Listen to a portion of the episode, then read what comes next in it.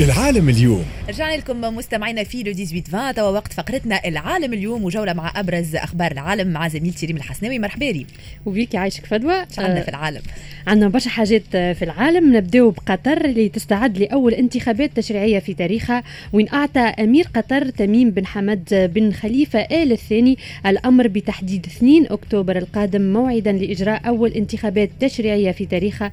من جهته دعا رئيس الوزراء المواطنين إلى المشاركة الإيجابية في الانتخابات القادمة وقال إن الانتخابات هذه هي الأولى من نوعها في تاريخ الدولة القطرية باش يتم في الانتخابات القادمة لقطر اختيار ثلثي أعضاء مجلس الشورى أي 30 من أصل أعضاء ال 45 في حين باش يتم تعيين الأمير الأعضاء الباقي وستنقسم قطر إلى 30 دائرة انتخابية. نمشيو فدوى لافغانستان واللي صاير فيها وين دعات إيران اليوم جميع الأطراف في أفغانستان إلى إنهاء العنف والتفاوض من أجل تشكيل حكومة شاملة بمشاركة كافة الأطياف في البلاد. وين اكد الرئيس الإيراني على استعداد إيران للتعاون مع أي حكومة أفغانية تحفظ السلام والاستقرار في البلاد. واعتبر انه التدخل الأمريكي في شؤون أفغانستان لم يجعلها في وضع جيد ويلزم كل مختلف المكونات الأفغانية تعتبر انسحاب القوات الأمريكية نقطة تحول وتتوصل إلى نظام حكم مقبول لدى جميع الشرائح بخصوص اللاجئين الأفغان قال الرئيس الإيراني. على الرغم من الصعوبات القمعية المفروضة علينا فقد تحملت إيران جميع التكاليف المادية للاجئين الأفغان.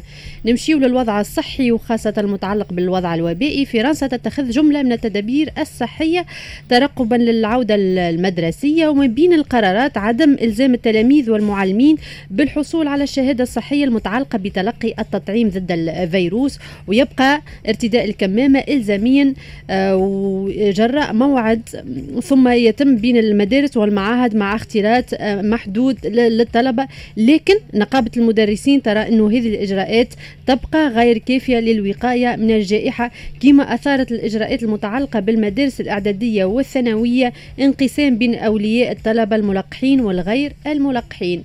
نبقى في الشأن الصحي ونمشي نمشيو لفلسطين وين وزارة الصحة الفلسطينية في قطاع غزة أعلنت آه، تقديمها مكافأة مالية تشجيعية للمواطنين من فئة كبار السن للحصول على اللقاح المضاد لكوفيد 19 فيما أعلنت الحكومة الفلسطينية في رام الله منح إجازة بدون راتب لكل شخص يرفض التطعيم ضد فيروس كورونا.